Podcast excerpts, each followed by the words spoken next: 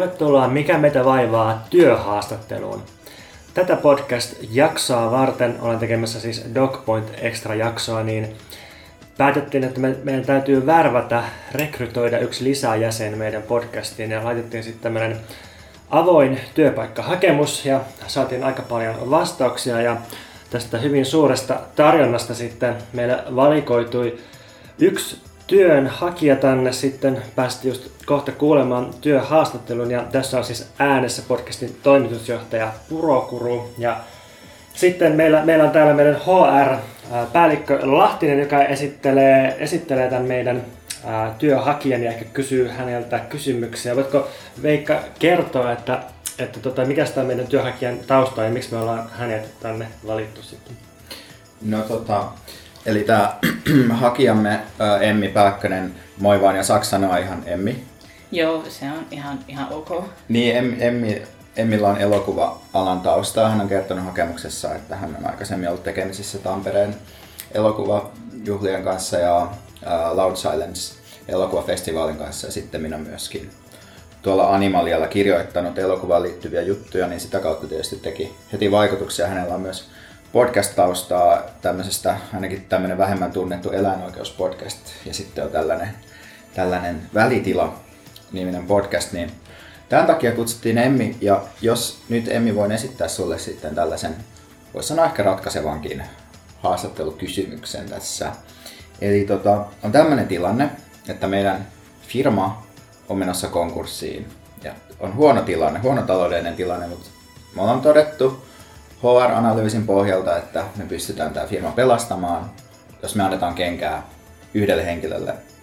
Ja sä tiedät itse, että sä oot se henkilö jolle pitäisi antaa tässä kenkää. Mutta sä myös tiedät, että koska meidän erittäin taitava, mutta sosiaalisesti hieman lahjaton graafikko on helppo saada potkittua ulos, jolla sä pystyt ostamaan vähän lisäaikaa, pelastamaan itsesi ja samalla tietysti hoidattaa graafikolle potkut. Niin mitä teet tässä tilanteessa? Mm, joo, tämä on vaikea kysymys, mutta... Tämä on varmasti kysytty sulta ennenkin. Joo, joo, hän on aika tyypillinen tommonen työhaastattelukysymys, ei siinä. Mutta mä luulen, että mä tekisin niin, että ää, jonain myöhäisillan tunteina, kun me ollaan molemmat painamassa pitkää päivää tämän graafikon kanssa, niin vähän ehkä menisi hänen juttu sille, ää, liittoutuisi hänen kanssaan, vakuuttaisi, että me ollaan molemmat osa globaalia prekariaattia, me yhdistettäisiin voimat, tehdään vallankumous, kaapattaisiin tämä podcast-firma ja alettaisiin vetää tätä uusi voimin. Mä, mä pidän tästä vastauksesta kyllä. Eiköhän me oteta varmille niin. tästä. Niin, mä kyllä itse vastustan tätä työelämän naisistumista. Mä olen tässä käyttänyt koko pienen elämäni siihen, että olen olen opetellut erilaisia feminiinisen sfääriin liitettäviä taitoja, kuten yhteistyötä ja tällaista. Musta tuntuu kyllä hyvin ikävältä, että multa tässä viedään niin kuin matto alta. Sun täytyy nyt hyväksyä se, että miesten aika on viimeinkin menossa ohi. Mä juuri luin tässä semmoisen lehtiotsikon, että joku taiteilija ilmoitti, että on kyllästynyt miehiin ja aikoo mennä naimisiin peittonsa kanssa. Ja musta tää nyt on nykyaikaa tämmöinen kehityskulku edustaa, joten tervetuloa vaan firmaan. Niin, Kiitos. pitää tietysti todeta myös, että Pontus on toimitusjohtaja ja mä oon vaan surkea HR-päällikkö. Siitä johtuen hampaiden, kiristyneiden hampaiden välistä sana tervetuloa.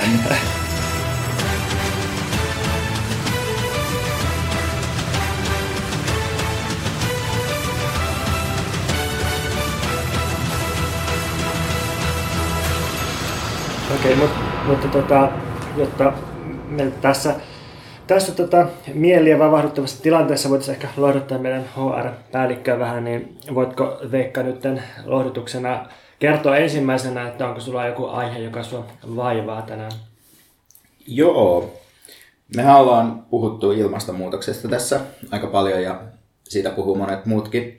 Ja mä oon ollut huomaavina niin vähän niin kuin kaksi tapaa puhua ilmastonmuutoksesta tässä ö, omissa piireissäni, joista Toinen on sellainen, mitä mä kutsun apokalypsiskenaarioksi, jossa hyvästellään tuttuja oman lähiön paikkoja tulevan tulvan edessä. Ja puhutaan sellaisilla fraaseilla, niin kuin, että me kaikki kuollaan kuitenkin kohta. Ja sitten toinen tapa on puhua siitä, miten ihanaa on, kun viimeinkin saa tällaisia pahvisia pillejä tältä valilta. Ja Tää, tää oli siis jonkun Instastory. Fiilisteltiin, mun, mun jossain Instastorissa fiilisteltiin sitä, miten jostain, jostain tällaista kaukomaa kohteesta sai jotain kierrätettävästä materiaalista tehtyjä pillejä. Ja sitten mä aikaisemmin on niinku ollut ehkä enemmän itsestään niinku apokalypsi koulukuntaa ja, ja vähän niinku naureskellut tälle kuluttaja fiilistely, positiivisuus koulukunnalle. Ja nyt mä oon alkanut sitä ajatella enemmän niin, että, että tässä kaikessa on kyse vaan semmoisesta vaikeasti käsiteltävästä traumaattisesta asiasta. Ja jolloin niin kuin ne, silloin kun joku asia ahdistaa ihan todella paljon, niin siihen helposti jotenkin reagoi joko niin kuin nostamalla kädet pystyyn ja antamalla se hyökyaallon niin hyökyy yltää ylleen tai sitten tarttumalla semmoiseen oman elämän pieneen konkreettiseen asiaan, mihin pystyy välittömästi, niin kuin, millä pystyy välittömästi tekemään jotain, millä pystyy jotenkin kokemaan, että juuri minä teen tämän. Vähän niin kuin silleen, että jos pitää aloittaa joku vaikka väitöskirjaprojekti, niin on kivempaa ensin siivota se oma pöytä, että tuntuu, että saa joku hallinnan tunteen. Niin sitten mä oon alkanut ymmärtää vähän niin kuin näitä, näitä molempia paremmin, mutta sitten kuitenkin just itse ajattelee silleen, että että vaikka niin kuin politiikan tekemisessä pitää aina lähteä liikkeelle siitä, että tilanne on jossain mielessä epätoivoinen, että se niin kuin, tai ei voi ainakaan niin kuin ajatella, että asiat järjestyy jotenkin itsestään, mutta sitten kuitenkin pitää myös olla joku analyysi, joka ei ole niin kuin toisaalta sellainen supertoiveikas, että tehdään vaan kaikki vähän jotain pientä, niin tämä onnistuu, eikä toisaalta sitten sellainenkaan, että kaikki on menetetty, koska se sitten taas niin kuin, on myös aika väkivaltainen niin kuin todellisuudelle, että että missään skenaarioissa ei kuitenkaan ole sellaista, että me kaikki kuollaan. Siinä on vaan sellaisia vaikeasti ennustettavia muutoksia, jotka tulee muuttamaan niin oleellisesti sitä, miten ihmiset elää.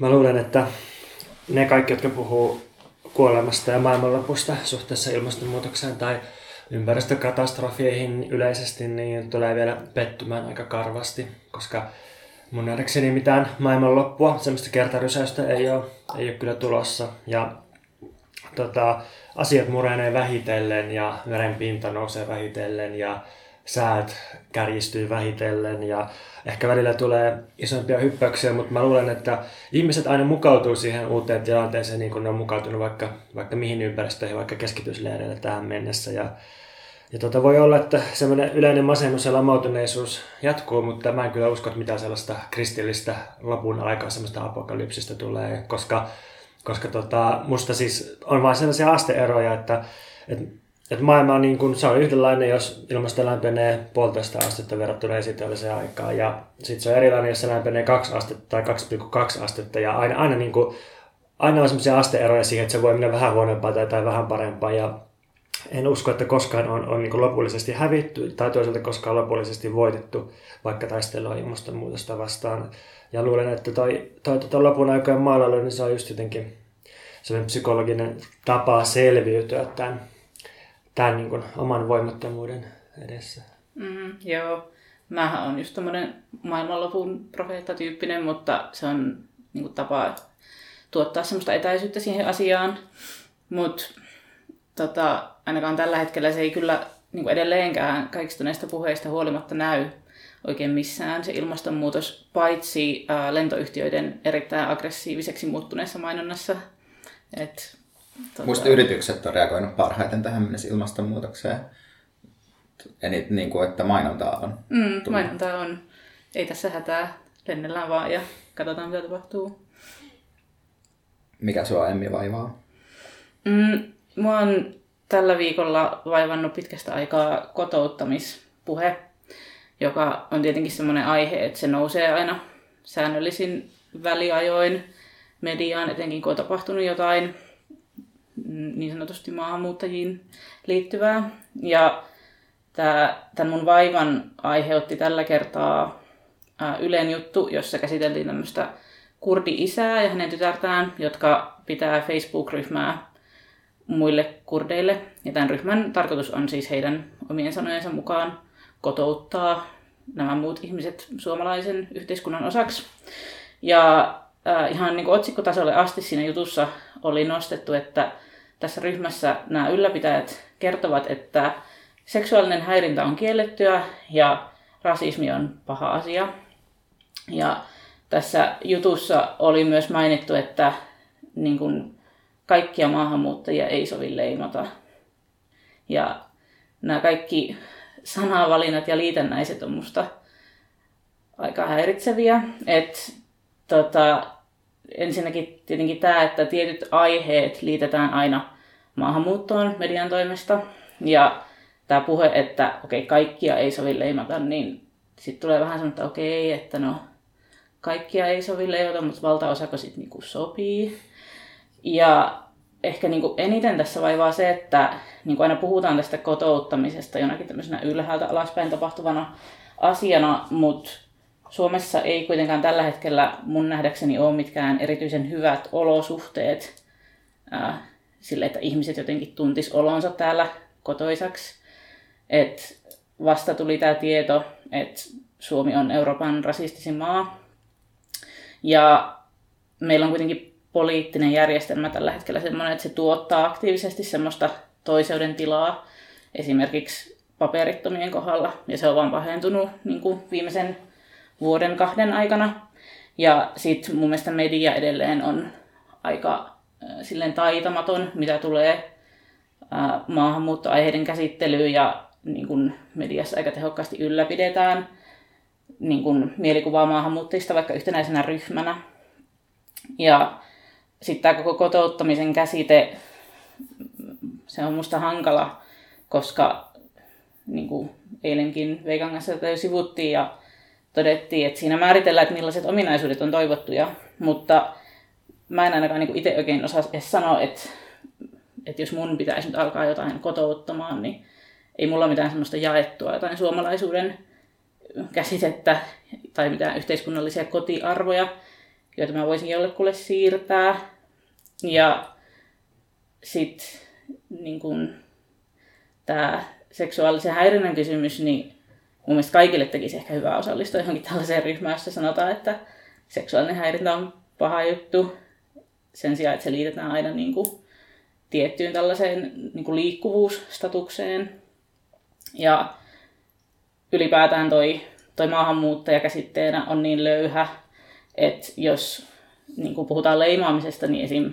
itse silleen naisehkona henkilönä niin kuin mun olisi helpompi leimata vaikka kaikki miehet tai jotain tällaista. Ja vielä niin kuin siten, että mitä enemmän valtaa kasautuu jollekin henkilölle, niin sitä uhkaavampi se mies potentiaalisesti on.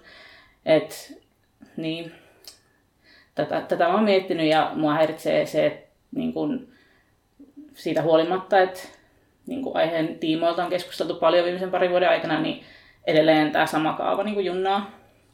Mm. Ja kattava kritiikki ja on, on silleen täysin samaa mieltä ton kanssa. Ja mulla aina kun puhutaan kotouttamisesta, niin tulee mieleen, että onko esim. mä Suomessa syntyneenä kotoutunut tänne.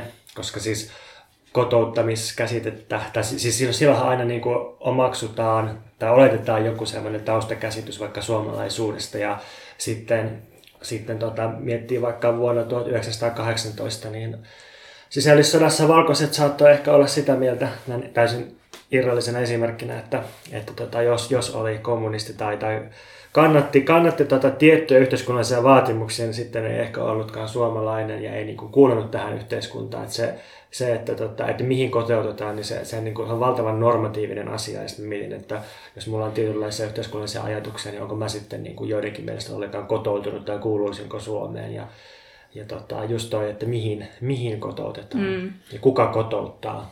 Niin, mä näen tuossa kaksi eri tasoa, joista toinen semmoinen mun mielestä niin kuin triviaalimpi kotouttamisen taso on sellainen, mitä ajattelee, että on ihan hyväkin käydä läpi, mikä on niin kuin meidän palveluiden, palveluverkon niin kuin hyväksikäyttäminen, sellainen siis, ja käytän nyt sanaa hyväksikäyttäminen ehkä vähän niin kuin tahallani myös, mutta siis se, että, että osaa niin kuin nostaa niitä tukia, mitä on mahdollista saada ja osaa mm. asioida niin kuin tässä byrokratiaviidakossa. Mutta sitten toi toinen puoli on just sit se puoli, mistä mä oon joskus vähän niin kuin vittuillakseni just kirjoittanut siitä, että miten mun mielestä Olli Immosella on Isiksen kanssa enemmän yhteistä kuin munkaan. Ja sitten me ollaan kuitenkin mm. molemmat kotoutuneet suomalaisia, että se on kansanedustaja ja mä oon niin järjestötyöntekijä. Että se yhteinen jaettu kulttuuri on mun mielestä tosi, tosi ohut ja kummallinen käsite. Mm. ja sitten erilaisilla tasoilla, niin tuntuu, että sitä kyllä aina on käyty kamppailua siitä, tai just se voisi ajatella, että joku kielen osaaminen olisi neutraali kotouttamiskysymys, mutta sitten jos miettii vaikka vanhempien ihmisten suhdetta nuorempien nuorten kielenkäyttöön, niin on siinäkin aina ollut sellaista taistelua, että 50-luvulla se oli ehkä slangia ja puhekieltä vastaan, ja nyt se on jotain nuorison internetkieltä vastaan, ja jotenkin aina, aina niin kuin on tosiaan se kysymys, että mikä on se yleinen hyväksytty vaikka kielenkäyttö, mihin ihmiset pitää kotouttaa. Mikä sua Pontus vaivaa? Mä viime aikoina lukenut kadukirjallisuutta ja vähän yrittänyt kirjoittaakin sitä, ja sitten mä oon alkanut vaivata sellainen, että ää, mä oon ollut havaitsevina, niin, että nyt taas kirjoitetaan niin sanotusti kantaa ottavia kirjoja, joista oikein erikseen ilmoitetaan, että nämä on nyt kantaa ottavia, mutta sitten niissä kirjoissa, lähinnä romaanista puhun nyt, niin niissä kirjassa se, se itse aihe tai kantaa ottavuus niin ei tunnu vaikuttavan itse sen kirjan tyyliin tai, tai rakenteeseen, vaan se on jotenkin vain siellä sisältö- tai aihetasolla. Ja mun mielestä ilmastonmuutosta käsittelevät kirjat on, on niin kuin mulle noussut erityisen ärsyttäviksi esimerkiksi tästä. Et oli muun muassa Philip Thayrin kirja, pari vuotta sitten ilmestyi nimeltään Tällä tavalla maailmanloppu. Ja sitten siinä on ähm, perhe, joka menee mökille ja sitten siellä mökillä sataa tosi paljon ja on, on vähän niin kuin pientä tulvanpoikasta ja sitten naapurissa on hippejä, jotka puhuu ympäristöstä ja on myös seksuaalisesti sallivia. Ja sitten tämä on niinku silleen kantaa ottamista ilmastonmuutokset. Ollaan mökillä ja sitten sataa paljon ja naapurissa on hippejä. Ja sitten se itse romaani on niinku, saanut hyvät arvostelut ja näin, mutta, mutta se on, se on niinku tosi silleen pahvimainen. Ja sitten se ilmastonmuutoksen aiheuttama sellainen peruskriisi, joka uhkaa koko niin kuin, yhteiskuntaa ja kaikkea, mitä me ollaan kerrottu itsellemme edistyksestä ja niin edelleen, niin se ei niin millään tavalla näy siinä. Että se, se voisi voinut olla rakenteellisesti 1800-luvulla kirjoitettu.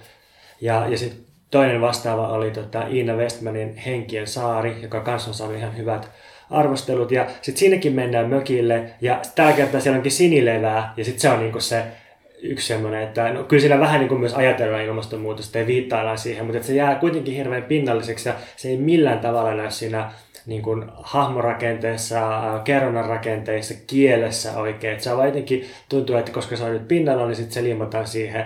Ja sitten musta se on aika avoin ja vaikeakin kysymys, että millainen olisi semmoinen ilmastonmuutosromaani, joka oikeasti veisi sen sinne niin kuin kirjallisuuden perusrakenteisiin sen, sen ilmastonmuutoksen aiheuttaman uhan. Ja musta se pitäisi viedä aika syvälle, koska se, se tosiaan on niin voimakas, voimakas uhka. Mm, mutta mä en ole ihan varma, että onko niin sanoihin perustuva ää, taidelajityyppi tota, edes niin riittävä käsittelemään sitä ilmastonmuutoksen tuottamaa ahdistusta. Et siinä on kuitenkin tosi paljon sellaista, jota ei ole ehkä niin kuin, tai on, jota on tosi hankala verbalisoida – ja, ja sen takia jotenkin ehkä just joku elokuva tai musiikki tai muu voisi olla semmoinen lohdullisempi formaatti ylipäätään tuolle koko aiheelle. Tämä on tosi hyvä pointti ja ylipäänsä kun romaani syntyi, tai ainakin valtavirtaistui um, no, nykyisessä muodossa, niin eurooppalaisen porvariston kautta, niin voihan sitä heittää sellaisen kysymyksen, että onko se, onko se niin pelastettavissa formaattina ylipäänsä, vai onko se täysin aikansa elänyt ja Pitäisikö sijoittaa esiin podcasteihin käsittelemään ilmastonmuutosta? Niin, oletteko te lukenut sitä Cormac McCarthyn The Road-kirjaa? Joo. Mä oon nähnyt leffan. Mm. Mm. Siinä on ainakin juonen tasolla kunnianhimoisempi yritys kuvata ilmastonmuutosta kuin noin mökkisaakat, mistä sä puhuit. Joo. Mm, joo, se on, sitä voi kyllä suositella. Se on hyvä teos ja tota, siinä myös saa semmoisen niin ajan pysähtyneisyyden tunnun. Dokumenttielokuvafestivaali Dogpoint alkaa 28. päivä tammikuuta ja jatkuu 3. päivä helmikuuta saakka.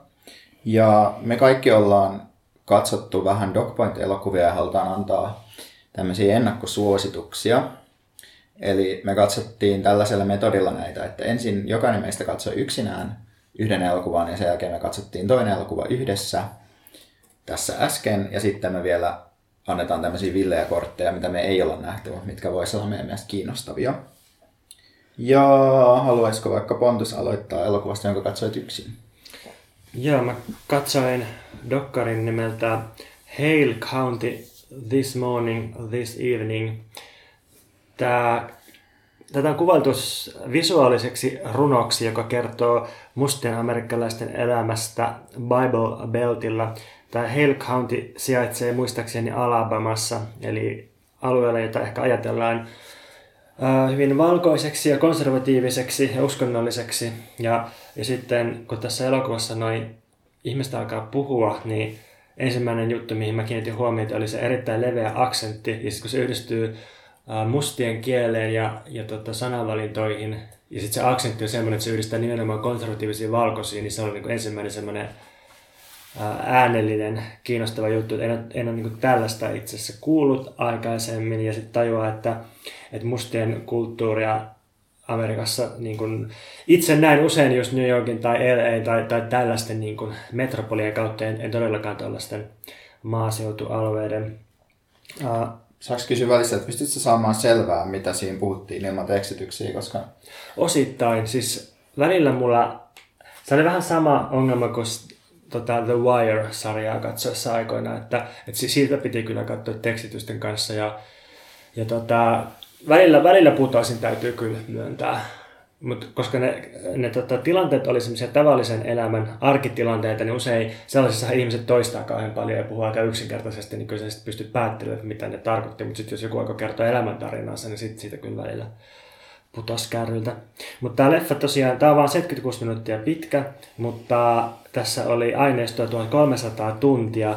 Ja sitten tämä, että sitä kutsutaan visuaaliseksi runoksi, niin se varmaan liittyy siihen, että, että siinä ei ole minkäänlaista päälle liimattua narratiivista rakennetta, ei ole mitään voice-overia, ja se, se ei niin kuin, ainakaan niin kuin diskursiivisella tasolla väitä yhtään mitään, vaan se, se vaan kuvaa sille aika assosiatiivisesti ää, mustien elämää. Ja tosiaan jotenkin tässä ei, siis yhdessä kuvassa mä saatoin nähdä valkoihansa, joka käveli niin kuin vahingossa taustalla, mutta muuten tämä oli niin kuin kokonaan ikään kuin musta maailma. Ja sitten tulee totta kai mieleen, että kun samana vuonna valmistui Black Panther ja Black Clansman, ja ne menestyi tosi hyvin molemmat, ja sitten myös tämä Hale County, This Morning, This Evening, niin se on nyt Oscar-ehdokkaana. Niin tässä on semmoinen triptykki mustien mustista tekemiä leffoja, ja on niin aika kova läpimurto yhtenä vuonna. Mutta tosiaan tajusin sitten tätä leffaa katsoessa senkin, että että tosi usein, ää, jos puhutaan rodullistamista kohtaavista ihmisistä, niin, niin itse tulee kohdattua ne mediassa jonkun sellaisen vähän traagisen narratiivin kautta, että, että, että, että puhutaan rasismista nimenomaan. Että hirveän usein se on se rasismi, minkä kautta sitä lähestytään. Ja tässä leffassa taas ei puhuta rasismista, ei ainakaan suoraan. Ää, ympäristöt voisi olla jostain oikeasti Suomen Porista tai Pohjanmaalta, tosi geneeristä latteita, sellaista yksikerroksista, vähän rasistunutta maaseutua ja sitten siellä jotenkin koko leffa on semmoista tavallisuuden representaatiota ja paljon lapsia ja nuoria ja lähikuvia ihosta ja kiiltävästä hiestä ja kyynelistä. Ja, ja tota, sit tota, leffaa katsoessa mä jotenkin vajosin sellaiseen vähän assosioivaan horrostilaan, mikä on helposti aamulla kun herää, niin, niin just, just semmoinen, että jotenkin mä jotenkin ajatella vähän muita asioita, mutta en, en niin pudonnut siitä varsinaisesti, eikä siitä voinutkaan pudota, koska siinä ei ollut juonta. Ja sitten tämä, tämä leffa kokonaisuudessaan toi mulle mieleen Jaana Seppäsen esseekokoelmassa Iltapäivä on tämmöinen, tämmöinen tosi hieno sitaatti, jossa se kertoo, että, että, että, että minkälainen on taiteilijan paras teos. Ja se kirjoittaa näin, että Taiteilijan paras teos on sellainen, jossa ei kertaakaan havaitse hänen pysähtyvän ihailemaan omaa luomustaan, että kaikessa olisi väliaikaisuuden, keskeneräisyyden kuin ihmeen kaupalla tapahtuneen leima. Sellainen, jossa minä on mahdollisimman vähän näkyvissä ja josta maailma kuultaan lävitse.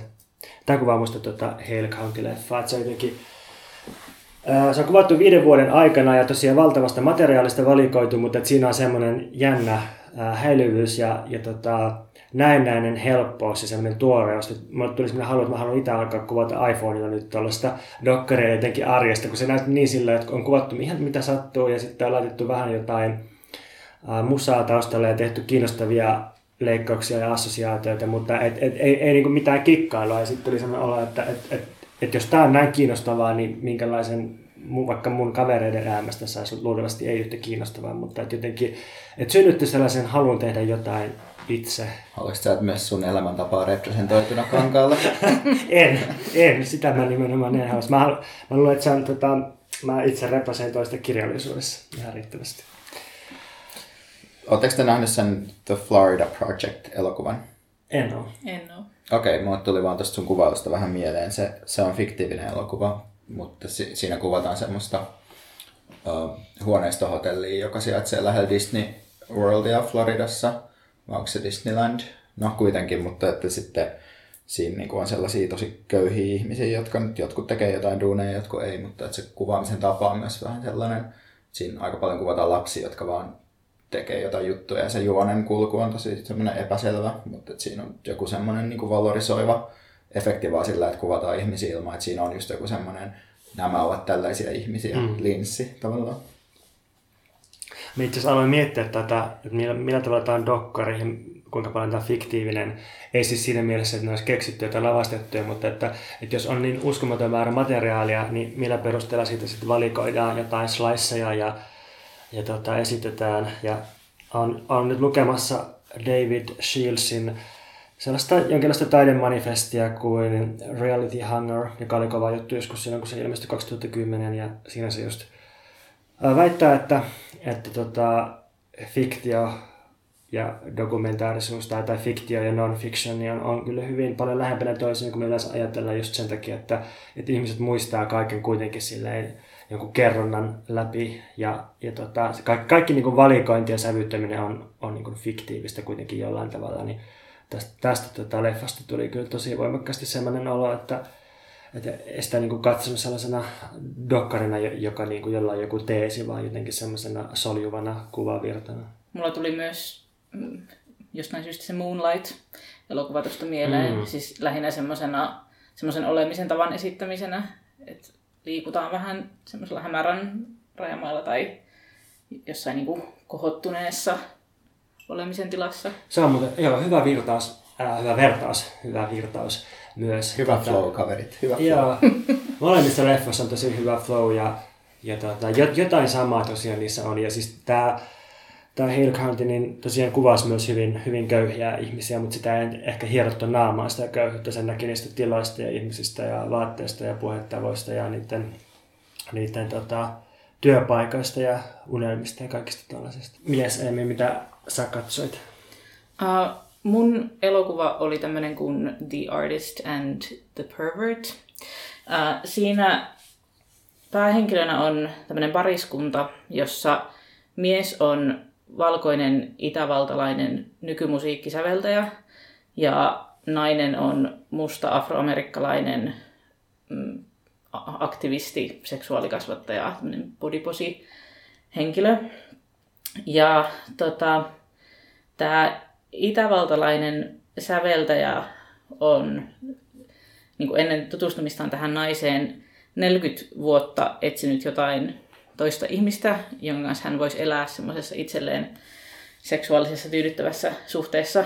Ja sitten kun he kohtas, niin he, heillä jotenkin vaan niin kuin kaikki fantasiat ja tarpeet meni jotenkin yksi yhteen. Ja tämä kuvaa niin kuin heitä nyt muutama vuosi tutustumisen tapaamisen jälkeen, kun he on jo naimisissa. Ja tota, se lähtökohta on kiinnostava sikäli, että nämä ihmiset on päällisin puolin jotenkin täysin päinvastaisia ja niin kuin vastakkaisista taustoista. Että tämä mies tulee semmoisesta aika porvarillisesta maailmasta tavallaan, niin kuin tämä klassisen musiikin maailma, mutta myös äh, siinä aika varhaisessa vaiheessa käy ilmi, että hänen vanhempansa oli natseja ja niin kuin edelleen tota, äh, niin kuin kannattaisivat aatetta, sanotaanko näin. Ja sitten tämä nainen taas on niin kuin hyvin, hyvin radikaali, hyvin aktiivinen. Vastustaa siis jopa natseja. Voi jopa natseja. Ei, mutta siis niin kuin, miten voisi sanoa, kansalaistaistelija niin kuin, tietenkin myös niin kuin, ottanut kantaa näihin niin kuin orjuus, orjuuden ää, niin kuin vaikutuksiin Jenkeissä edelleen ja muuta. Ja tota, heidän tilanne on siis se, että he elää tämmöisessä niin kuin master-slave suhteessa, jossa tämä mies on se master ja nainen slave niin kuin tämmöisessä BDSM-mielessä. Ja tämä kuulosti musta kiinnostavalta sen takia, että mua tällä hetkellä kiinnostaa tosi paljon niin kuin nautinto ja aistillisuus ja se, miten ihmiset muodostaa niin kuin yhteyksiä toisiinsa. Et mä en tiedä BDSMstä yhtään mitään, mutta niin kuin tässä tuntui hyvin niin kuin yhdistyvän tämmöiset niin kuin henkilökohtaisuus ja seksi voiman lähteenä. Ja kautta linjan tietenkin näiden kahden ihmisen suhdetta määrittää se, että muut ihmiset on hyvin tuomitsevia sitä kohtaan. Että tätä naista syytetään niin kuin periaatteidensa myymisestä ja niin kuin osallistumisesta tämmöiseen nykyaikaiseen orjuuden prosessiin ja sitä miestä solvataan ja sanotaan, että se niin kuin silloin per, perversi fantasia, jota se haluaa toteuttaa, ja nyt se on vaan löytänyt tämmöisen uhrin. Siis syytikö sen naisen vaikka aktivistikaverit sitä tuollaista, vai jotkut ihmiset jossain internetissä? Se jäi vähän epäselväksi. Ainakin jotkut ihmiset internetissä, mutta mistäpä internetin ihmiset nyt ei tuohtuisi. Mutta tota, ja siinä leffassa on tosi kiinnostavaa se ristiriita niin kuin siitä heidän saamasta palautteesta ja kommenteista sitten taas siihen nähden, että miten selkeästi terve ja hyvä se suhde on. Ja niin kuin se perustuu semmoiseen avoimeen kommunikaatioon ja suostumukseen. Ja tota, tämä nainen muun muassa niin kuin kertoo siinä, että sen jälkeen kun he tapas ja kävi läpi tämän, että minkälainen tämä heidän suhde voisi olla, ja hän siihen suostui, niin sitä ennen hän oli työskennellyt niin kuin siellä täällä ja tehnyt keikkatöitä ja mm, niin kuin oma taloudellinen tilanne oli tosi epävarma. Mutta et nyt kun hän on muka tällainen alistettu nainen, niin se onkin taannut hänelle niin kuin taloudellisen vapauden ja näillä ihmisillä on myös avioehto, jonka mukaan sit jos jotain tapahtuu tai he eroaisi, niin, niin kuin korvauksena siitä, että tämä nainen ei ole niin kuin heidän suhteen aikana käynyt muissa töissä, niin tämä mies sit, niin kuin maksaisi hänelle niin kuin ela, jotain elatusapua tai muuta siis takaisin, että hän ei joudu niin kuin huonoon tilanteeseen. Siis se mies elättää sen naisen? Joo. Joo. Mutta liittyykö se jotenkin siihen orjakuvioon? Joo, niiden kuvio on siis se, että sen, se nainen on niin kuin tavallaan koko ajan sen miehen saatavilla ja huolehtii niin kuin hänestä heidän kotona. Mutta tässä oli minusta niin kuin jännää se, että niin kuin tätä premissiä niin kuin alustettiin tosi paljon, mutta sitten kun se kamera seuraa heitä, niin se suhde ei ole niin kuin millään tavalla jotenkin niin sanotusta tavallisuudesta poikkeava, että jos sitä ei olisi jotenkin ääneen lausuttu, niin ei olisi välttämättä edes niin kuin huomannut, että tässä on joku tällainen BDSM-kuvio taustalla, vaan he vaikuttaa ihan tavalliselta parilta. Että ainoa mikä siinä on tavallisuudesta poikkeavaa, niin on se, että miten he on niin kuin muodostanut sen suhteen. Että niin yleensähän, jos tapaa uuden ihmisen, niin tapaillaan jonkun aikaa ja puhutaan kaikesta muusta ja sitten ehkä harrastetaan seksiä ja sitten katsotaan mitä tapahtuu. Mutta he oli niin kuin heti ensin harrastaneet seksiä ja sitten puhuneet kaikki tämmöiset tarpeet läpi ja sitten ikään kuin tullut tämmöiseen niin kuin rationaaliseen päätökseen, että okei, että meidän seksuaaliset tarpeet menee todella hyvin yksin, että miksei me nyt voitaisiin muodostaa tämmöinen parisuhde. Tässä käsiteltiin myös aika paljon sitä molemmilla tätä niin kuin henkilökohtaisen seksuaalisuuden ja poliittisen ideologian ristiriitaa totta kai, että tämä mies myös itse määritteli itsensä vasemmistolaiseksi ja feministiksi ja sanoi, että tämä, niin kuin se, mitä hän haluaa tehdä sängyssä, aiheuttaa hänelle ahdistusta tai aiheutti ennen. Ja että hän oli hankala puhua siitä, koska just pelkäs ihmisten reaktioita ja sitä, että niin kuin vaikuttaako se hänen uskottavuuteensa. Ja sitten tällä naisella tietenkin vähän sama asia, että kun hän on ollut tämmöinen radikaali puolesta puhuja, että mitä tämmöinen alistuneisuus niin kuin tekee tälle hänelle, hänen aktivismilleen. Että nämä molemmat on, niin kuin, olisi yksinäänkin ollut ihan kiehtovia ihmisiä, jos olisi saanut kummastakin erikseen ihan ok dokumentin. Mutta nyt se seuraa niin kuin jotenkin heitä yhdessä ja sitä, että miten tämä suhde vaikuttaa heidän molempien niin kuin työntekoon ja taiteelliseen työskentelyyn. Et, niin kuin, tässä oli mun mielestä kiinnostavaa myös se, että siinä korostettiin sitä, että miten ainutlaatuinen tämä tilanne on, että kumpikin on niin kuin vuosikymmeniä hakenut jotain tällaista partneria, mutta tavallaan kaikki rakkaussuhteethan pohjautuu tuolle ajatukselle, että tulee se tunne siitä, että, että me ollaan nyt tosi ainutlaatuinen pariskunta ja me ollaan kohdattu niin kuin universumissa tässä hetkessä ja tässä ajassa ja niin kuin miten tämä on voinut tapahtua, että me ollaan niin onnekkaita, että se oli niin kuin tosi samaistuttavaa mun mielestä siinä mielessä. Niin mä mietin just, mm. että et mä en ainakaan mitenkään osta sitä, että niiden tarpeet olisi täydellisesti kohdannut ennen kuin ne on sovittanut ne yhteen. Niin. Siis sillä, että kyllä se yhteinen elämä pitää aina konkreettisesti muodostaa, että, että sä voi jotenkin kuvitella sitä etukäteen. Että voi ehkä tykätä niin kuin alistumisesta, mutta se ei tarkoita, että sä lopetat sun työ ja joku maksaa sulle siitä, että sä et tee mitään muuta kuin palvelet sitä. Mm. Tai siis silleen, että totta kai ne on joutunut tekemään niin miljoona kompromissia oikeasti. Mm, totta kai, mutta se oli hienosti niin kuin, kyllä häivytetty ainakin jossain määrin tässä. Ja tota, niin kuin, tavallaan dokumentin tyyppinä tämä oli semmoinen aika peruskurkistus elämään, joskin niin kuin jossain määrin poikkeukselliseen. Mutta tätä katsoessa mä mietin sitä, että tosi TV on jossain määrin pilannut tällaisen lajityypin, että niin kuin, tämä tämänkin pariskunnan seuraaminen olisi voinut olla semmoinen tavallaan tosi elitistinen tosi TV-ohjelma, joka, josta sitten katsotaan jaksoja viikoittain. Et, niin kun, ja tosiaan se, että niin jos sitä ei olisi niin kauheasti alleviivattu, sitä niiden BDSM-kuviota, niin siinä ei mun mielestä ollut mitään niin kummallista, kummallista sinänsä.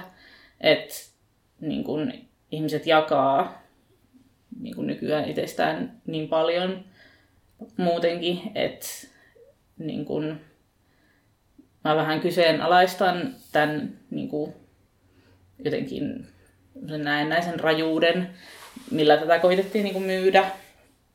Et se oli niin kuin, kiinnostavaa ja ne ihmiset oli karismaattisia, mutta et, mulla tuli vähän sellainen, että niin kuin, tämä ei ole ehkä ihan niin jotenkin korkealentoinen tai merkittävä tai ihmeellinen kuin mitä tässä nyt annetaan ymmärtää, mutta et, niin kuin rakkauden ja semmoisen avoimen kommunikaation kuvauksena se oli kyllä hyvä.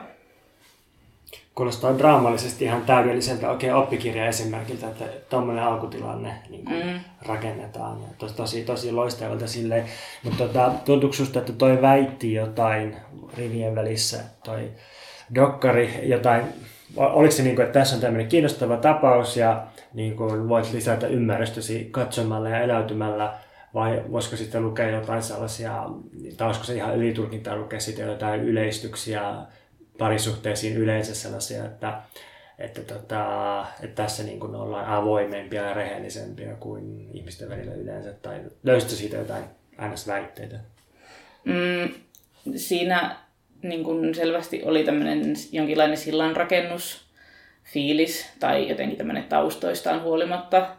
Ihmiset pystyy muodostamaan tämmöisiä niin kuin lähisuhteita ja ikään kuin rakkaus voittaa kaiken tyyppinen, tyyppinen sanoma. Ja sitten siinä sivuttiin myös niin kuin tämmöisenä isompana teemana fasismin nousuu Euroopassa ja Yhdysvalloissa, mikä oli sekin niin kuin ihan kiinnostavaa, koska kuten sanottu, tällä päähenkilömiehellä oli natsiperhe ja sitten hän koki niin kuin tosi ahdistavaksi sen, mitä Yhdysvalloissa tapahtui, kun Trump valittiin valtaan. Mutta sitten siinäkin kohdassa tämä nainen niin huomautti, että ei tässä ole mitään sellaista, niin tämä voi olla sulle nyt niin järkytys ja uusi kokemus, mutta et, niin vähemmistöille tällainen on ollut arkipäivää jo pitkään. Et, tota, tätä oli niin kuin kiva katsoa ja niin kuin, se veti silleen mukaansa ja niille ihmisille toivo hirveän paljon hyvää, mutta niin kuin, ei mikään erityisen mieleenpainuva elokuva sinänsä ehkä ole. Et mun mielestä niin tollainen suhde ei ole nykypäivänä mitenkään niin poikkeuksellinen kuin vaikka 10 tai 20 vuotta sitten. Niin, eikä siinä musta vielä ole mitään kiinnostavaa, että jotkut on yhdessä ja niillä on joku henkilökohtainen järjestely. Tai silleen, että jos ajattelee, niin kuin, että mistä elokuvia kannattaa tehdä, niin mun mielestä elokuvassa tavallaan se pelkkä alkuasetelma ei tee sitä elokuvaa, vaan se, että, jotenkin, että sen kautta pystyy niin kuin, kertoa jotain tai että sen kuvaaminen niin kuin, avaa jotain. Tiedätkö. Niin sitten just, että, että koska ne TLC-kanava esimerkiksi on täynnä sellaisia sarjoja, missä on tosi outoja suhteita. Niin, ja mä mietin tota, että se tuli vähän mieleen semmoiset, että kun vähän nuhjuset, vähän likaset niin kuin yö, yöajan joku subin elokuvat, jossa seurataan jotain King-porukoita, mutta siinä ei, ne ei kuitenkaan tehnyt mitään ihmeellistä, eikä vaikka ne oli poliittisesti tietoisia ja aktiivisia, niin siinä ei ollut ollut semmoista radikaaliutta tai vallankumouksellisuutta, mitä siihen ehkä niin kuin päälle yritettiin liimata. Mutta ehkä just, koska Pontuksen kohdalla vaikuttaa aika selvältä, että se jotenkin nautit siitä elokuvasta ja suosittaisit sitä, niin ehkä nyt kun meillä on nähty tätä elokuvaa, niin pitää kysyä sulta, että suosittaisitko se tätä katsottavaksi? Mm, mä suosittelisin sitä katsottavaksi, jos kiinnostaa tämmöiset ihmisten henkilökohtaiset kokemukset ja henkilökohtainen suhde seksiin. Mutta jos hakee jotain yhteiskunnallista voimaantumista, niin tämä ei ole siihen oikea elokuva. Mikäs Veikka sun leffa oli? Mä katsoin tällaisen elokuvan kuin Dark Eden, jonka on ohjanneet yhdessä tämmönen Michael David Beamish ja Jasmine Herold, tai Jasmine Herold, koska hän on saksalainen. Se, tämä Jasmine on se, mun ymmärtääkseni ainakin, siis tämä henkilö, joka tässä puhuu tässä elokuvassa. Tämä on sellainen pohjoiseen Kanadaan, tämmöiseen Fort McMurray kaupunkiin sijoittuva elokuva, jossa on siis Englannin kokoinen tämmöinen tar sands öljykenttä, öljyesiintymä. Ja tämä tar sands öljy tai se menetelmä, jolla sitä öljyä sieltä niin kuin maa, maan pinnasta otetaan, on, on tunnettu siitä, että se on todella niin kuin väkivaltainen ja hyvin saastuttava menetelmä ja sen, se on sellaista niin kuin peak oil-ajan jälkeistä öljy, öljyesiintymien hyödyntämistä, jossa sitten revitään ikään kuin viimeisiä resursseja irti ja käytetään tosi paljon energiaa myös siihen, että saadaan resursseja niin kuin revittyä irti maasta. Ja tota, tässä elokuvassa se taustatarina on siis sellainen, että tämä elokuvaohjaaja, saksalainen elokuvaohjaaja on tullut sinne kaupunkiin niin kuin tekemään elokuvaa öljystä. Ja sitten se on tavannut siellä tämän miehensä, joka mä oletan, että on siis tämä elokuvan toinen ohjaaja. Ja sitten jäänyt niin asumaan sinne ja tekee sitä elokuvaa siellä. Ja tämä mies on teatterialalla itse.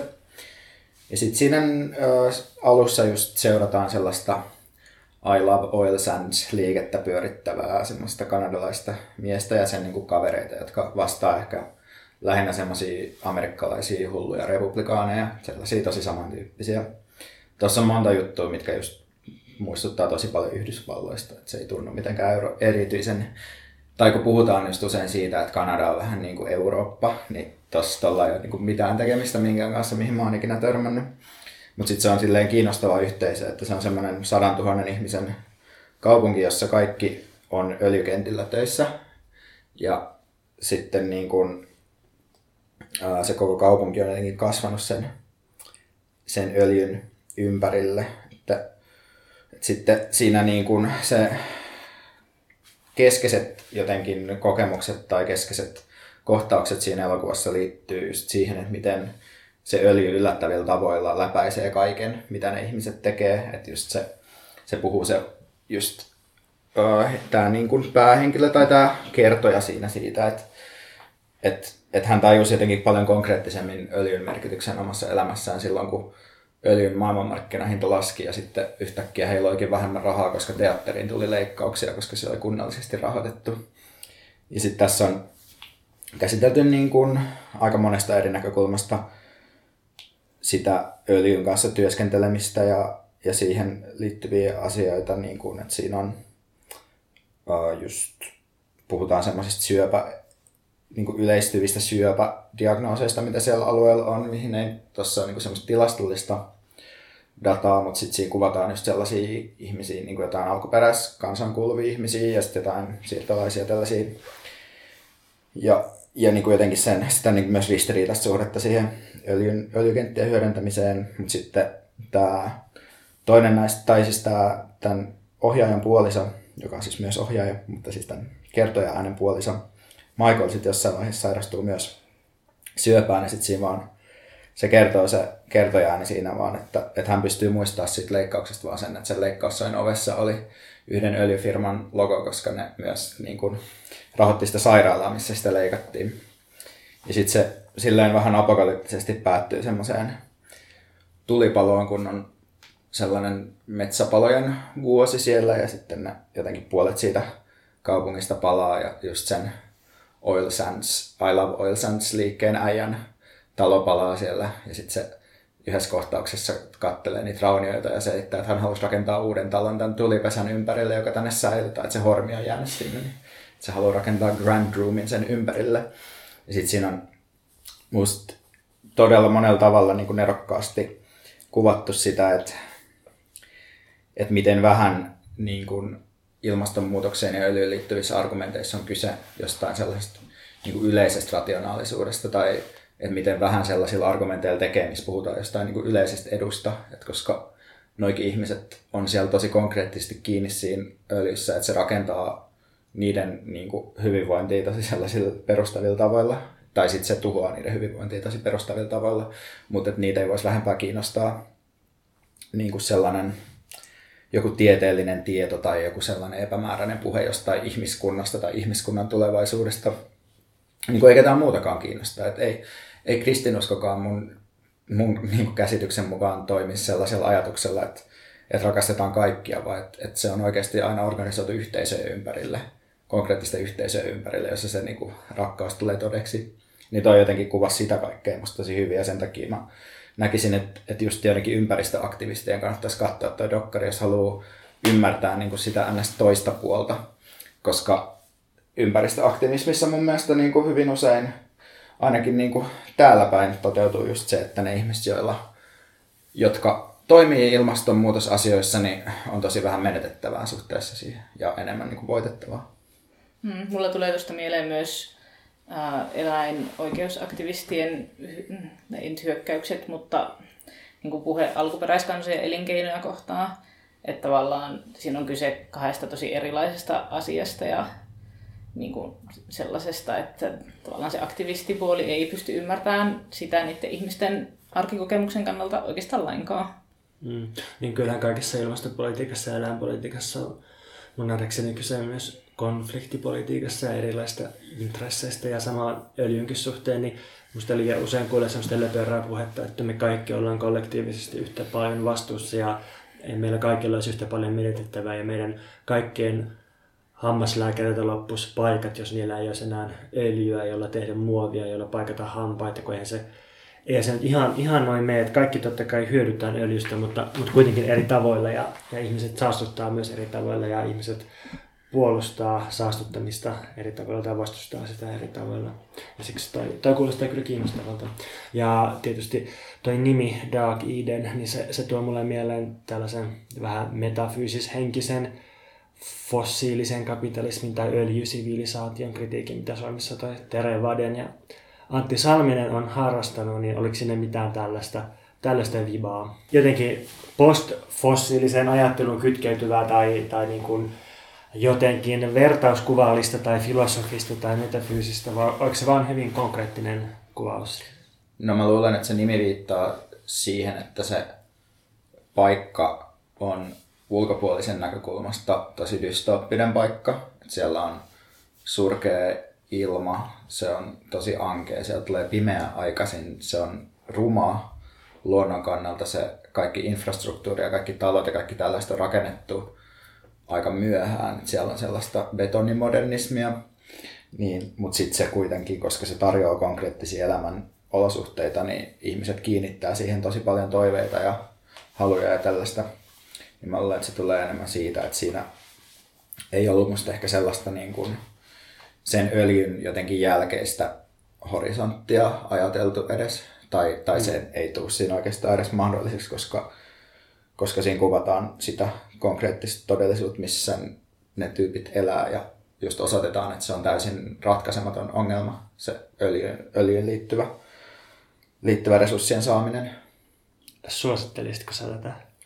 Uh, joo, siis ehdottomasti. Se on tosi masentava elokuva kyllä, mutta siis mulle ainakin se oli just silmiä avaava. Kuinka pitkä se oli?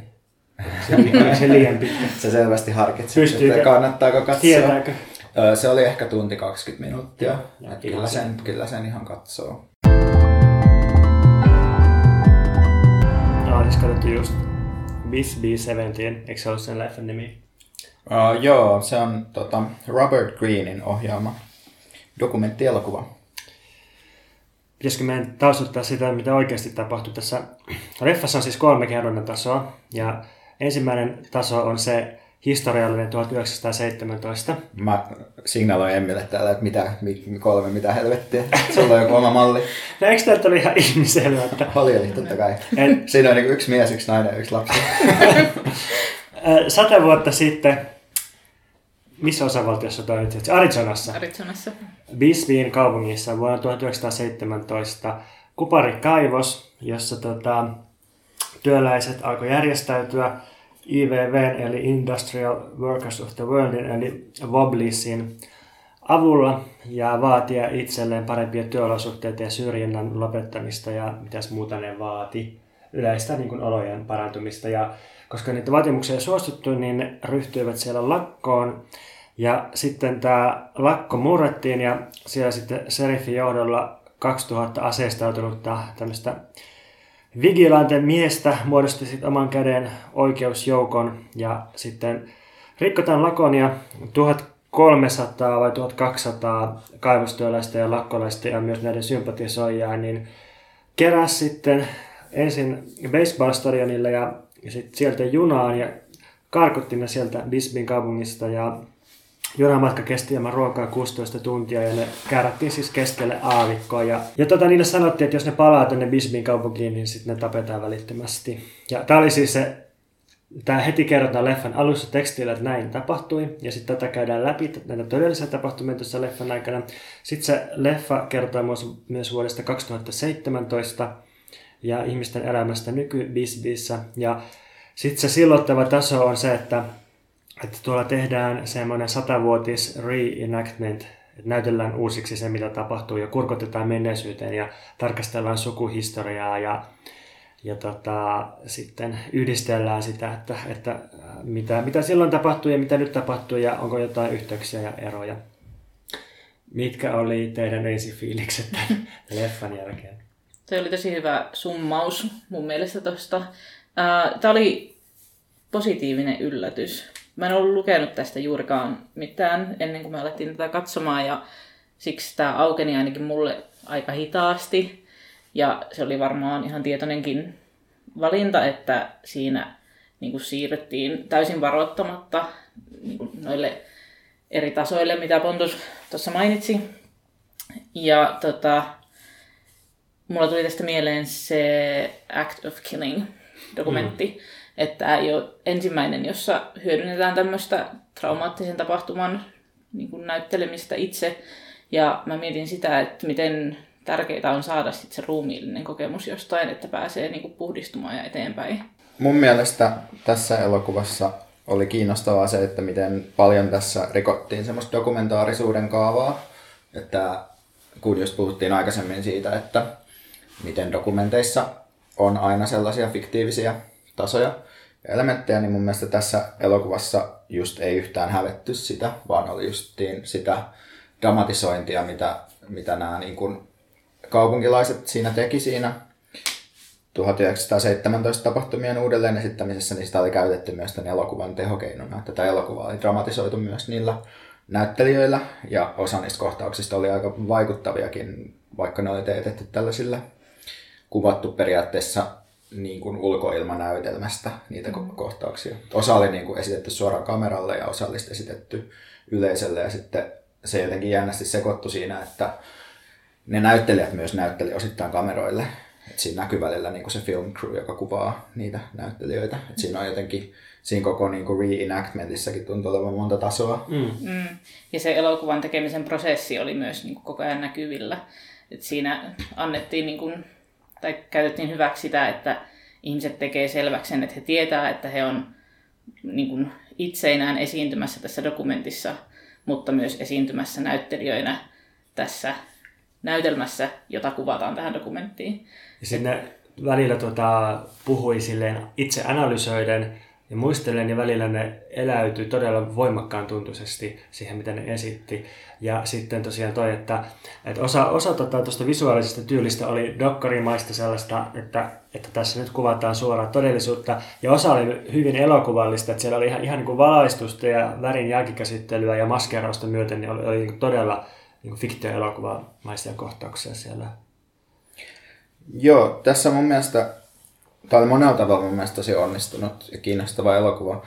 Mutta yksi juttu, mikä mun mielestä tässä onnistui erityisen hyvin, oli jotenkin se, että, että kun siinä puhuttiin jotenkin historiasta ja historian käsittelystä, niin siinä jotenkin pystyttiin osoittamaan, että, että silloin jos historiaa ylipäätään jotenkin käsittelee, niin se tapahtuu aina siitä omasta tilanteesta käsin, missä ollaan.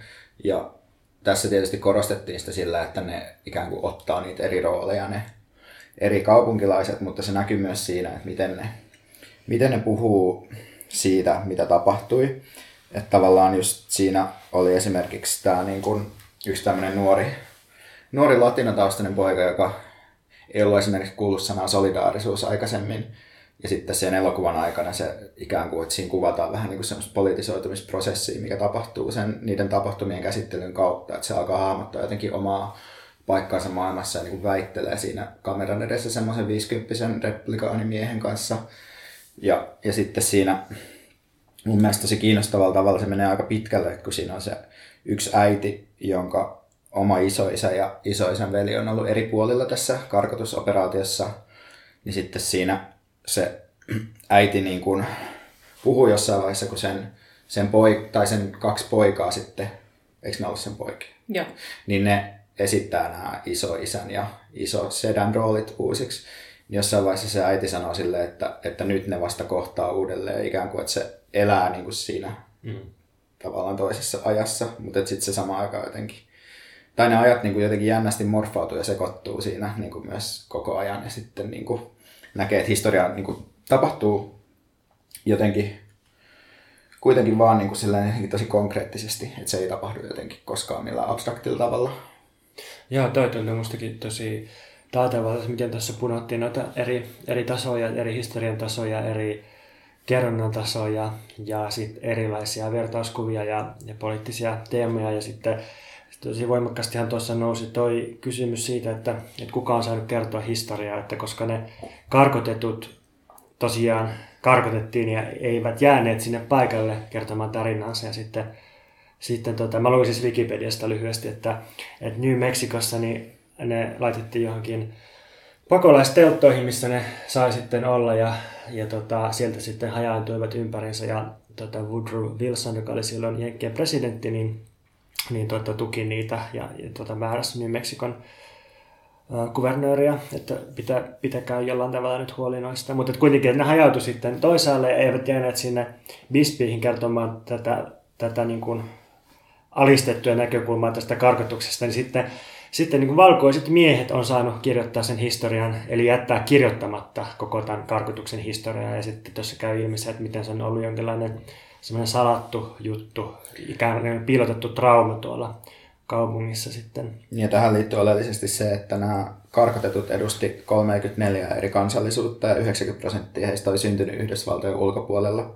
Siinähän sanottiin suoraan, että se oli myös etninen puhdistus yhdessä vaiheessa. Tai yksi, Joo, yksi niin, että tota- yhtä aikaa työväenliikkeen murskaaminen ja sitten toisaalta etninen puhdistus ja kolmanneksi jollain tavalla nationalistinen militarismin puolustus, koska silloin jenkit oli ensimmäisessä maailmansodassa osapuolena ja tuolla Bisbissä sitten kaivettiin kuparia, ammuksia ja niin muita sotatarvikkeita varten, niin tuossahan noin Siis tuossa leffassahan äh, haastateltiin myös nykypäivän henkilöitä, jotka puolusti tätä karkotusoperaatiota, ja ne, nehän edelleen freimasi sen sille, että kyse on nationalismista ja siitä, että että kuka on amerikkalainen ja, ja niin kuin meidän maa ja meidän sota ja suuri sota ja kaikkea tällaista. Mm, joo, tota, oli kyllä mahdotonta olla katsomatta, ajattelematta niin kuin Yhdysvaltain nykyhetkeä. Et siinä mun mielestä oli hienoa se, että siinä ei tietenkään suoraan niin kuin sanottu sitä ja tämä on tehty ja valmistunut ennen niin kuin viime vuoden tapahtumia, jossa on Yhdysvaltain maaperällä siirretty ihmisiä leireille ja karkotettu laillisesti maassa oleskelevia ja muita. Mutta niin tuossa mun mielestä niin hyvin, hyvin tuli esiin just se, mitä te molemmat jo sanoitte, että tavallaan tuo konfliktin käsittely ja kuka, kuka sen näkökulman niin kuin saa. Et siinä tuli hyvin voimakkaasti se esiin, että toiset haluaa häivyttää sen konfliktin ja toiset taas pyrkii tekemään sitä näkyväksi. Ja tuossa oli aika keskeistä se, että sitten kun se konflikti tehtiin näkyväksi, niin joku niistä kaupunkilaisista sanoikin, että tämä on ollut tämmöinen niin maailman suurin ryhmäterapiasessio. Niin, mä mietin siinä sitä myös, että, että kun mä oon ajatellut noita tämmöisiä reenactment-prosesseja, mitä Yhdysvalloissa on toi tosi yleinen perinne, että esitetään just Yhdysvaltojen sisällissodan tapahtumia. Tämmöisinä reenactmentteina – niin aikaisemmin mä oon ajatellut, että se on ehkä just tapa jotenkin sovittaa ja käsitellä semmoisia historiallisia konflikteja, mutta tuossa tuntuu, että se enemmänkin nosti pintaan just niitä semmoisia aika sovittamattomia eroja ja yhdisti ne jotenkin nykyhetkeen. Et, et, et erityisesti siinä tuntuu, että siinä niin kun ne tavallaan republikaanityypit tai sellaiset nationalistiset tyypit pystyy just luontevasti puolustamaan sitä, että mitä oli tehty ja sitten taas toisaalta, että koska se teollisuustyövoima tai kaivostyövoima ei ole enää sellaisena niin kuin, taistelevana luokkana olemassa, niin sit se, se tavallaan oli vähän niin kuin hävinnyt siitä se, se näkökulma osittain, että sitten ihmiset pystyy ehkä samastumaan johonkin karkotusten vastustamiseen ja tällaiseen, mutta ei enää siihen niin kuin työväen omaan voimaan niinkään, että sitä, sitä siinä ei silleen käsitelty. Mutta se kuitenkin toi, toi jotenkin mieleen just sen, että, että miten ne on jonkin tämmöisiä ristiriitaisia prosesseja, ja sitten mä just aloin miettiä sitä, että mitä siitä tulisi, jos Suomessa alettaisiin tehdä reenactmenttia vuoden 1918 tapahtumista.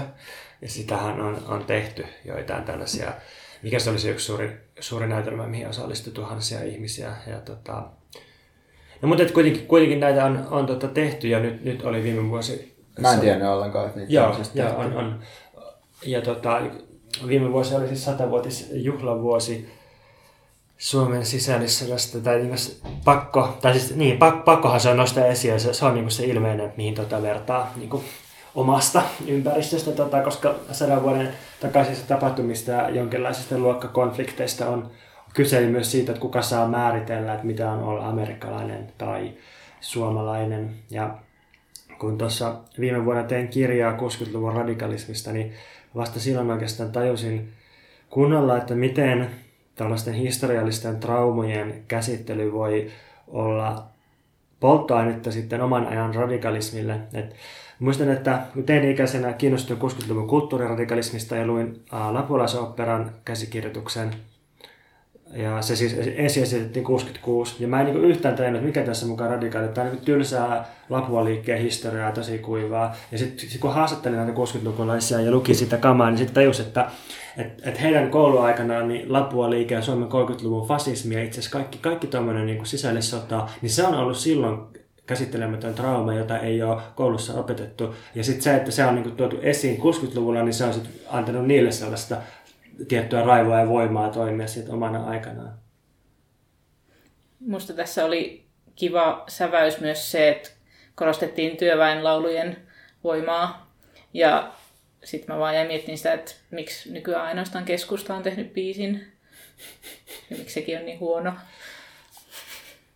Se ehkä johtuu puolueiden asemasta muutenkin, mutta, mutta siis joo, toi, toi tota, että kun alistettu tai, tai seurattu tai karkotettu ja kirjoittanut omaa historiankirjoitusta, niin sitten niillä on ollut noin liiton laulut ja työväen laulut ja niihin on varastoitu sitä historiaa. Ja sitten mä, mä oon katsonut jotain, jotain dokkareita kanssa näistä siirtolaisista, jotka on tullut Eurooppaan Afrikan suunnasta ja sitten välillä on ollut sellaisia kohtauksia. Muistaakseni Fuoco Amare tuli merellä leffassa, niin siinä oli semmoinen, että, että näytettiin, kun jotkut jostain, olikaan jostain Nigeriasta tuolla siirtolaiset, niin ne laulasit, niin kuin, siis pari vuotta sitten kuvattua kamaa, ne lauloi niin omaa tarinansa, sitä siirtolaistarinansa. Ja jotenkin ihan sama juttu, että, että kun ei ole niitä kirjoitettuja välineitä tai virallista historiaa, niin sitten pitää pitää se oma tarina jotenkin laulun tai, tai, tai jonkun, jonkun lausutun runon tai jonkun tällaisen niin suullisen tradition varassa. Toi laittoi mut jotenkin miettimään kyllä just sitä, että kun tämä oli myös elokuva, joka käsitteli jotenkin resursseja ja just kiistaa resursseista, niin kuin tuosta toi kaivosteollisuusjuttu. Ja just sitä, että miten kaivostyöläiset on, nehän, niitähän niin kuin käytetään erityisesti hiilikaivostyöläisiä esimerkkinä sellaisesta työntekijäryhmästä, joka pystyy vielä jotenkin kontrolloimaan ja pysäyttämään tuotannon niin kuin laittamaan hanskat tiskiin ja sitten, että miten öljyyn siirtyminen on sitten ollut ihan niin kuin työväen taistelujen hajottamiseen liittyvä teknologinen mullistus myös, että sitten on pystytty tekemään semmoinen enemmän desentralisoitu systeemi, koska öljy voidaan kuljettaa nopeasti putkissa paikasta toiseen ja tällaista, että, että miten, miten tuon suhde niin kuin nykyaikaan ja nykyään taisteluihin tavallaan esimerkiksi just menee, koska tossahan oli just kyse jotenkin elämästä ja kuolemasta ja semmoista työläistä niin kuin taistelusta oman, omien elinolosuhteidensa parantamiseksi. Ja, ja sitten mä mietin just tavallaan sitä, että, että kun nykyään se, mitä tuosta on jäljellä, on just se, että joku Paleface veivaa niitä IVV-lauleja jossain tupailloissa, mutta sitten sitä itse niin kuin, sitä uudelleen järjestäytymistä tai sitä jotenkin kamppailuun lähtemistä ei silleen samalla tavalla enää ole, eikä varmaan kannatakaan uhrat, niin kuin riskeerata henkeä, jos ei ole mitään voitettavaa tai jos ei niin kuin, tavallaan ole, semmoista järjestäytymisen mallia, millä just voidaan niin kuin, oikeasti voittaa mitään. Niin sitten se jotenkin tuntuu kaikki niin kuin, tosi, tosi kiinnostavalta, että kun siinä sitten haastatellaan yhtä tyyppiä, joka on siinä karkottajien puolella, siinä elokuvan loppupuolella, ja sitten sanoo, että se on tosi järkyttynyt siitä, mitä siinä tapahtuu niin kuin sillä hetkellä, ja sitten sanoo jotenkin niin, että että ei, me ei enää niin kuin tehtäisi tälleen, että nää, meillä ei ole tällaista arvot enää, että tuohon aikaan oli noin arvot.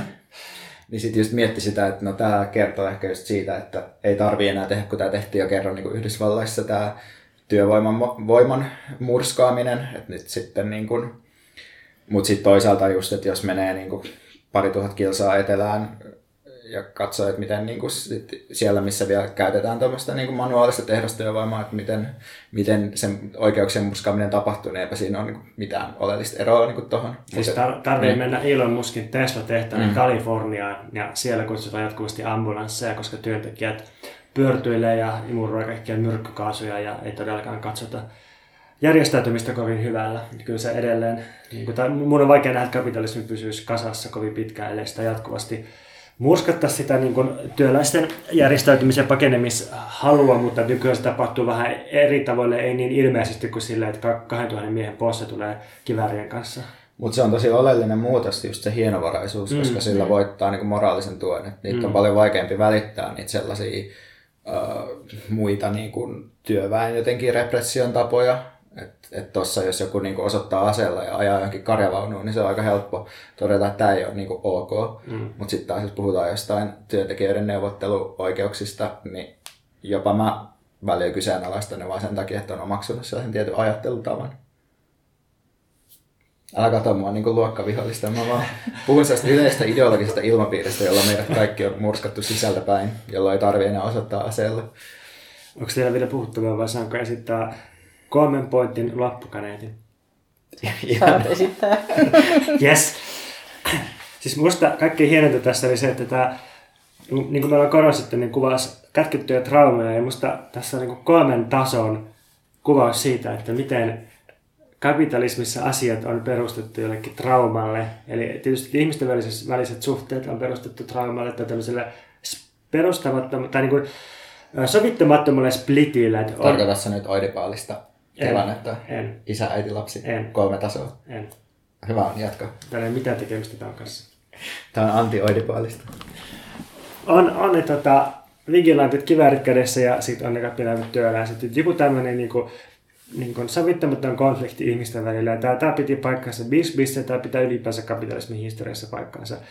Toisekseen toi, toi koko kaupungin historia perustuu tälle traumalle ja kahtiajaolle ja myös koko koko kansallisvaltio, siis ylipäänsä oliko se Amerikasta tai, tai Suomesta tai mistä vaan, niin perustuu tällaiselle. Ja sitten kolmas ulottuvuus, mitä me ei ole vielä käsitelty, oli se, että että toihan oli kaivoskaupunki ja siellä edelleen ihan todella tolkuttoman isot ää, tunnelit ja kaivannot ja ne kaikki niin kuin roskakasat pystyssä. Ja sitten tuli sellainen olo, että tämä on myös jonkunlainen maan pinnan ja, ja ehkä niin kuin syvemmällekin menevä trauma, siis niin kuin ekologinen trauma. Ja niin kuin kapitalismi perustuu sillekin. Tässä lopuksi me halutaan vielä mennä suosituksiin. Eli me halutaan suositella kolmea elokuvaa, joita meillä on nähty, mutta jotka me koettiin, että voisi olla kiinnostavia, joita Dogpoint kävijä voisi ehkä käydä tarkistamassa. Ja mä voin vaikka aloittaa, eli elokuva, jota mä haluan suositella, on toi tota, Maxim uh, Podstorovkinin elokuva Our New Press, joka käsittelee Donald Trumpin valtaan nousua. Ja erityisesti sitä käsitellään siitä näkökulmasta, että miten se näyttäytyi uh, venäläisten valtiollisten tiedotusvälineiden ja uutiskuvien kautta. Ja sitten toisaalta siihen on myös limitetty tämmöistä somekuvaa, jossa ihmiset jotenkin fiilistelee sitä niin kun, että me saatiin nyt, niin kuin Venäjä sai niin kuin oman presidentin nyt Yhdysvaltoihin, niin tämä mun mielestä jotenkin semmoinen tosi överin uh, propagandan näkeminen voi joskus olla silleen hauskaa ja valaisevaa. Uh, mun suositus on tämmöinen kuin aquarella, kuulostaa joltain maitohappobakteerilta, mutta siis aquarella, jota, joka vaikuttaa trailerin perusteella semmoiselta niin kuin visuaaliselta tykitykseltä ja myös musiikilliselta tykitykselta. Et siinä on Eikka Toppisen musiikki ja sitten siinä... Eikka Toppinen apokalyptikasta tuttu. Apokalyptikasta tuttu, kyllä. Ja se on tämmöinen meren ja vesimassojen kuvaus.